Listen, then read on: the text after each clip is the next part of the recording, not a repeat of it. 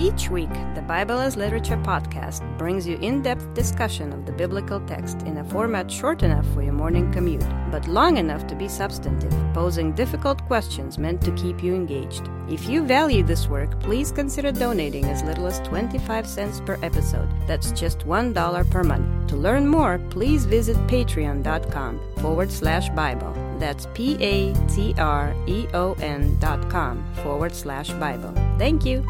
Hi, this is Father Marc Boulos with the Bible as Literature podcast. Today's program marks the 300th episode of the Bible as Literature. Years ago, Richard's wife Hollie and I were going back and forth on a title for the education program at St. Elizabeth. Eventually, we opted for the Ephesus School, a name inspired by a paper Father Paul had recently presented. With the Bentons' move to Minnesota, I had been thinking about ideas for a podcast, something like The Priest and the Professor, and Hollie, always in earshot of our discussions about the Bible, insisted that we record our conversations so that he who sows and he who reaps may rejoice together. With her encouragement, this project became a reality. It is providential that the 300th episode of the podcast falls on the parable of the sower in our series on Matthew. He who has ears, let him hear. Richard and I discuss the Gospel of Matthew, chapter 13, verses 1 to 9. You're listening to the Bible as literature.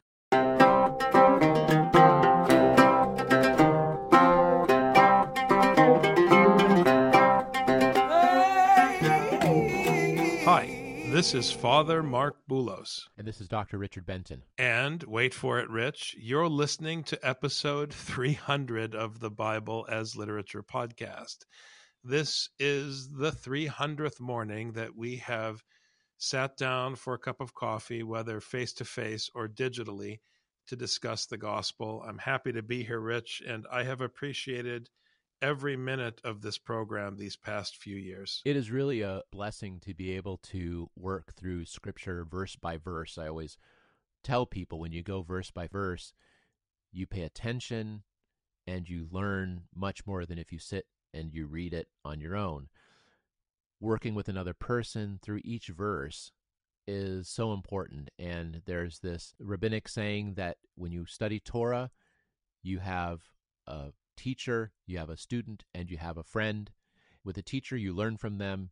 The student, you teach them. With a friend, you teach each other. And I'm grateful that we have been able to go on this journey together, Father, so that we can spend all this time with Torah. I remember the conversation with my wife when she was overhearing you and me talking about scripture. She said, You know, you guys should record your conversations. The podcast was originally envisioned as The Priest and the Professor, but we opted for the Bible as Literature podcast to demystify the text and to separate it from people's religious prejudices so that we would deal literally with the Bible as literature, but not in the way that it's handled in a secular context without authority. Those of you who have been listening for a while will recognize immediately that these programs are as much a sermon as they are an academic discussion because in the Ephesus school, it's very important to us that we as students not set ourselves above the text. The other interesting thing about our program is that over the years, it's been interwoven with life events because that's how it goes with the study of Scripture. You live and you reflect and you study Scripture and you learn from Scripture what your life means. We did a whole series on Ecclesiastes in memory of my father who passed away. I mean, this show for us really is the measure of our work in the gospel for the local church. So we're happy to be here. Today's show brings us to the Matthean parable of the sower. I know we've talked about Mark's parable of the sower, and this past Sunday, preaching on the Lucan parable of the sower. I was trying to help the community understand that the teaching itself is what is differentiated and that in all the parables of the sower that occur in the gospels there is a principle that must be kept top of mind namely, that it is the seed that is the differentiator. It is the seed that is what is precious. We tend in modern churches, which have proved ineffective at holding the moral center of the country because no one is preaching anymore, we have failed and we tend to present these stories as though they're the story of the community, the story of the soil, of the good soil. And then our whole frame of mind becomes anti scriptural and idolatrous. You really believe that the reason the seed works is because there's something special about your soil, but this is unscientific and anti scriptural. The seed does what the seed does. And the example that I gave was of two Minnesota gardeners one who buys all the right equipment, has all the right tools, follows all the right practices, takes care of their garden every day. And the other who doesn't know what he's doing and spends like two minutes at the beginning of the season dropping a few seeds and moves on.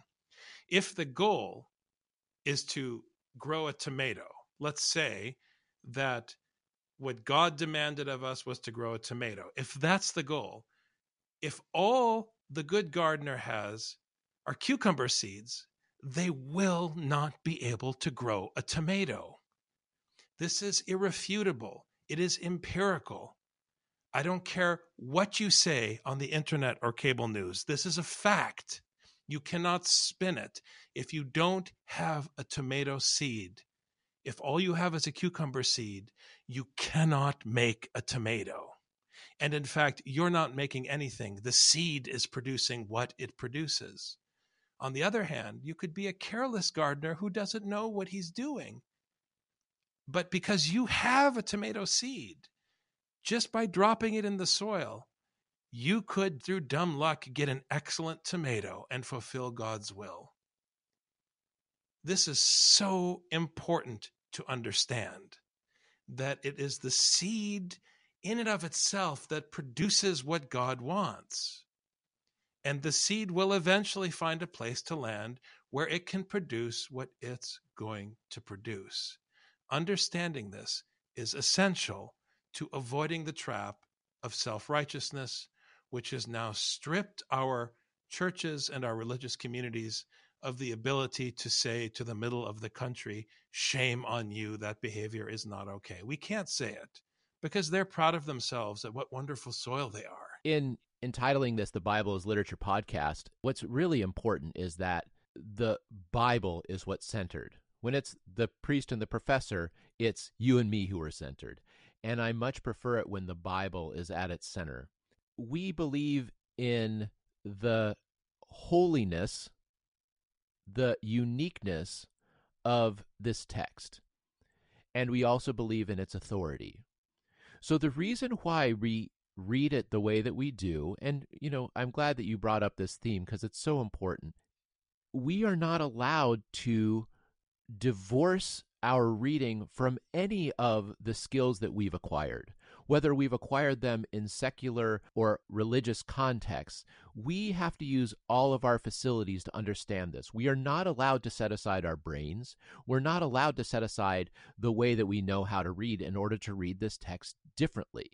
We have to bring all of our faculties to bear on this. It's our duty to do so everything that I learned how to do as an academic, per se, as an academic, meaning reading and writing and looking to evaluate arguments of different authors, all this stuff, I am required by duty to read this text with that.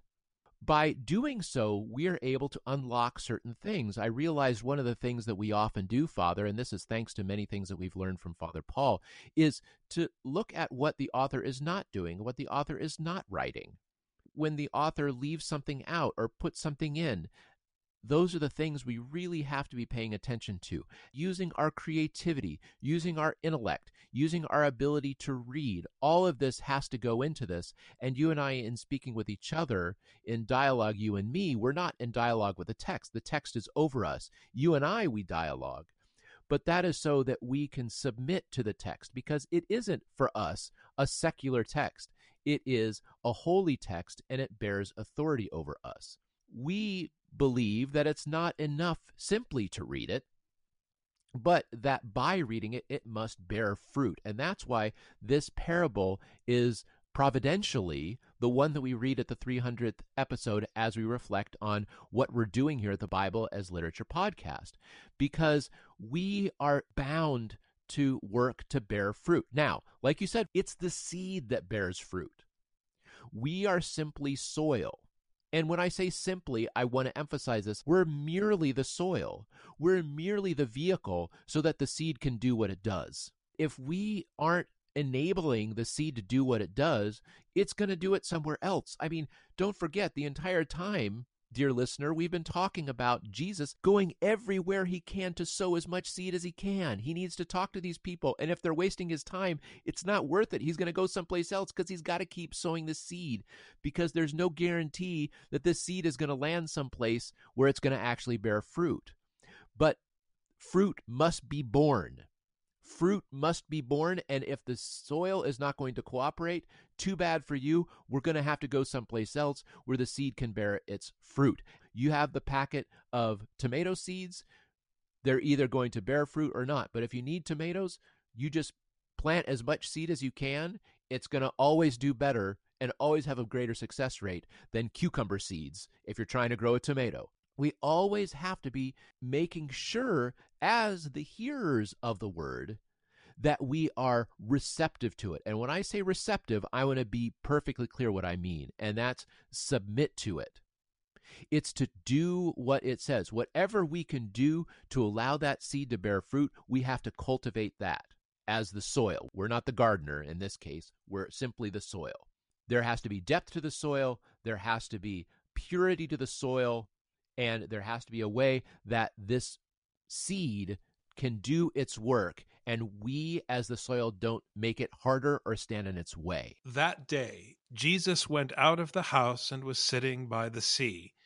And large crowds gathered to him so that he got into a boat and sat down, and the whole crowd was standing on the beach.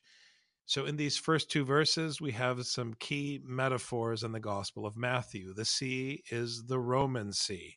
So, he's sitting rich at the edge, which in Matthew is signaling his intent to carry the Torah to the nations.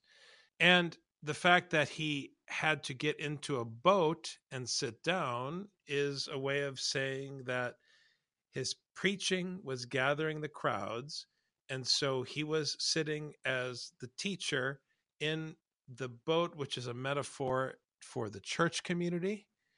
And the whole crowd was standing for judgment. So he's sitting on his throne as the head of this community, giving a word, and everyone is standing for judgment on the shore. It's a beautiful image. You shouldn't picture things, but to the extent that we're trying to understand the metaphor, you just see him sitting on a boat looking out at the crowds, and you realize that this is the courtroom of the Gospel of Matthew. I mean, it's such a beautiful image. Father Paul used to remind us that in the ancient way of doing things, the teacher sat because he was an old man and he needed to sit, and the students stood, as opposed to the other way around that we have today. And so we have a classic image here, but it's the same as you mentioned, Father, as in a courtroom. When the judge comes and sits, everyone stands and they only sit once the judge says so. And in old school classrooms like I had in Kiev, when the professor walked into the room, all the students stood until the professor said sit. And so this is a classic image. This is a classic configuration of the room. But when I see Jesus, especially in light of what we've been talking about in Jesus' job of spreading the seed, when I see him in front of many crowds, ochlipoli, that means that Jesus is about to do his most important work. This is when he's farming. This is when he's spreading seed. This is when he is doing what he came to earth to do, which is to inform people and to teach people of the coming kingdom of his Father. And he spoke many things to them in parables, saying, Behold, the sower went out to sow. And as he sowed, some seeds fell beside the road, and the birds came and ate them up of course, the mention of parables is a reference ultimately to Ezekiel, who established the mashal, the one who gives the mashal as the voice of the biblical canon. And here it's the central mashal of the New Testament because, as I said, it appears in other gospels and it emphasizes the work that needs to be done by those who want to submit to the seed so that it can do what it's going to do. He is explaining in parables what this whole business of Bible study is all about. And it's interesting in verse 4 that the birds came and ate the seeds up because the bird, which Father Paul pointed out this past Tuesday, which is also an animal from the ground, even though it can fly, it has to land on the ground. The bird was brought in the ark so that later it could be used by Noah to go and find land. So the bird, which could function as a hopeful metaphor, here is functioning as something destructive. And to the extent that the symbol of the Roman Empire was the eagle, something that has persisted in the empires of the earth till this day. Everybody wants an eagle on their flag because of the Romans.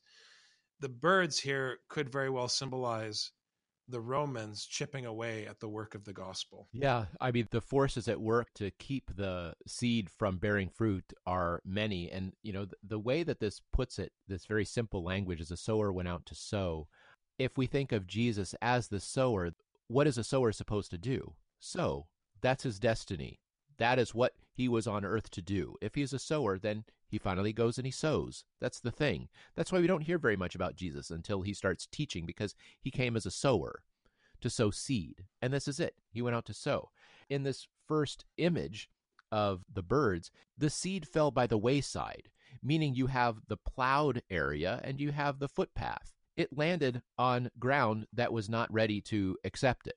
It never went below the surface of the ground and therefore was easy pickings for birds. Birds have very good eyes it was on the surface.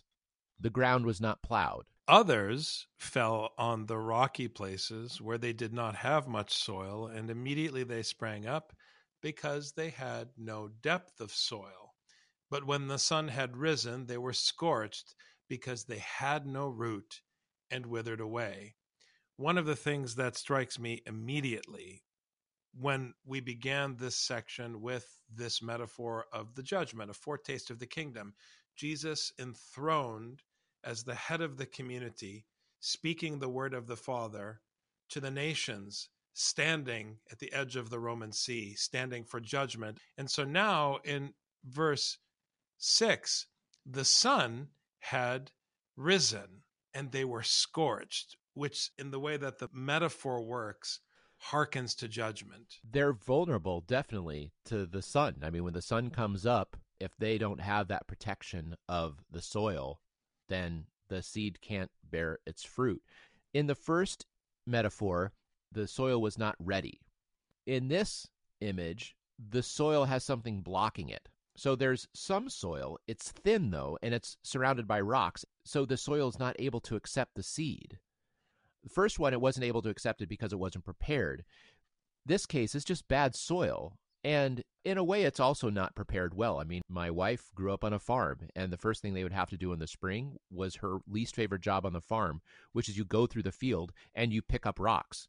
You follow your dad in the pickup truck and you just throw giant rocks into the back of the truck. This is how you prepare. But the soil can't bear the fruit, it cannot submit to the teaching if it's filled with these rocks like nobody did anything. There's this laziness and there's this lip service. Yeah, yeah, yeah, we want to have the seed, but you're not doing anything. You're not making the soil ready for anything to happen. So if this seed is going to bear fruit, it's not going to be with you because you're not ready and as soon as something else comes up, as soon as the judgment comes, I mean, you have nothing to show for it because there's no root to it. It can't actually grow. It can land, it can be protected by the soil, and at least the birds can't eat it, but it can't live. And it's going to die before it bears fruit. The thing about the example you give of Hollie working with her dad picking up rocks is that people tend to think that because the seed gets all the credit and the seed is what differentiates, that means there's no work to do. That's not true. There's tons of work to do. You just get no credit for it because you could do all of that work. And if the seed doesn't come, the work is useless. That's the key point. So Hollie and her dad could have worked to clear the rocks from the field, but if they didn't get the right seed, or the seed was damaged, or there was no seed, there'd be no crop. This is the point that's being made again and again in the gospel. Remember who provided the seed. Remember that it is the seed that sets us apart. I appreciate the example because it allows us to clarify that point. Others fell among the thorns, and the thorns came up and choked them out. And others fell on the good soil and yielded a crop, some a hundredfold, some sixty, and some thirty.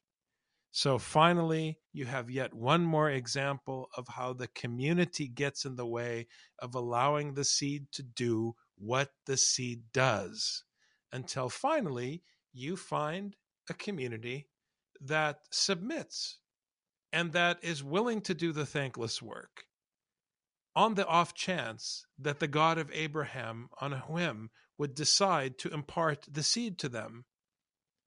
And the test in Matthew is are we willing to do the thankless work of the farmer with no guarantees on the hope that God would gift us with his differentiating seed. That's the test. The thing I find so interesting is that obviously this field in verse 7 had all different kinds of seed in it.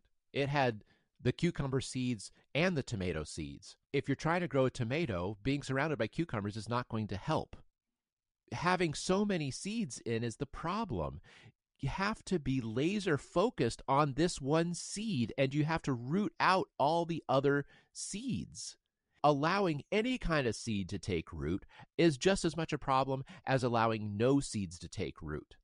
Because if you're allowing every kind of seed, nothing is going to bear fruit and you're going to end up with weeds. It's only once there's this laser focused work on preparing the soil through plowing and removing the stones, separating any kind of seed out that is not the seed whose fruit you want. This is the only way. But what's fantastic about this is that the amount of fruit is not up to you. Some it's 30, some it's 60, some it's 100. You don't get to say. And it is not based on your work. And it is only the sower and the seed who do the real work of making sure that seed is there. But God is the one that gives the increase neither the sower nor the plowsman nor the soil. I love this last verse, Richard. It appears in other gospels. He who has ears to hear, let him hear, because it reflects the total control that God has when his letter is read in the churches. If you have an ear, that means that you can hear. So you can't escape hearing when it's read aloud. It's very literal in that sense. So whoever has ears, I'm saying it and you're hearing it if you're standing on the beach. And if you're hearing it, if you have ears, you are hearing it, you're under judgment. It's ominous. At the end of this parable, they are now being tested. Are you a soil that will submit in order to receive the instruction? Are your teachers, your religious leaders, willing to do the work to prepare the soil to receive the differentiating seed. If you have ears, you've just heard this story. So now the pressure is on. It's a very beautiful expression. He who has soil, let him receive the seed. Well said, Dr. Benton. Thanks very much, and congratulations on episode 300. Take care.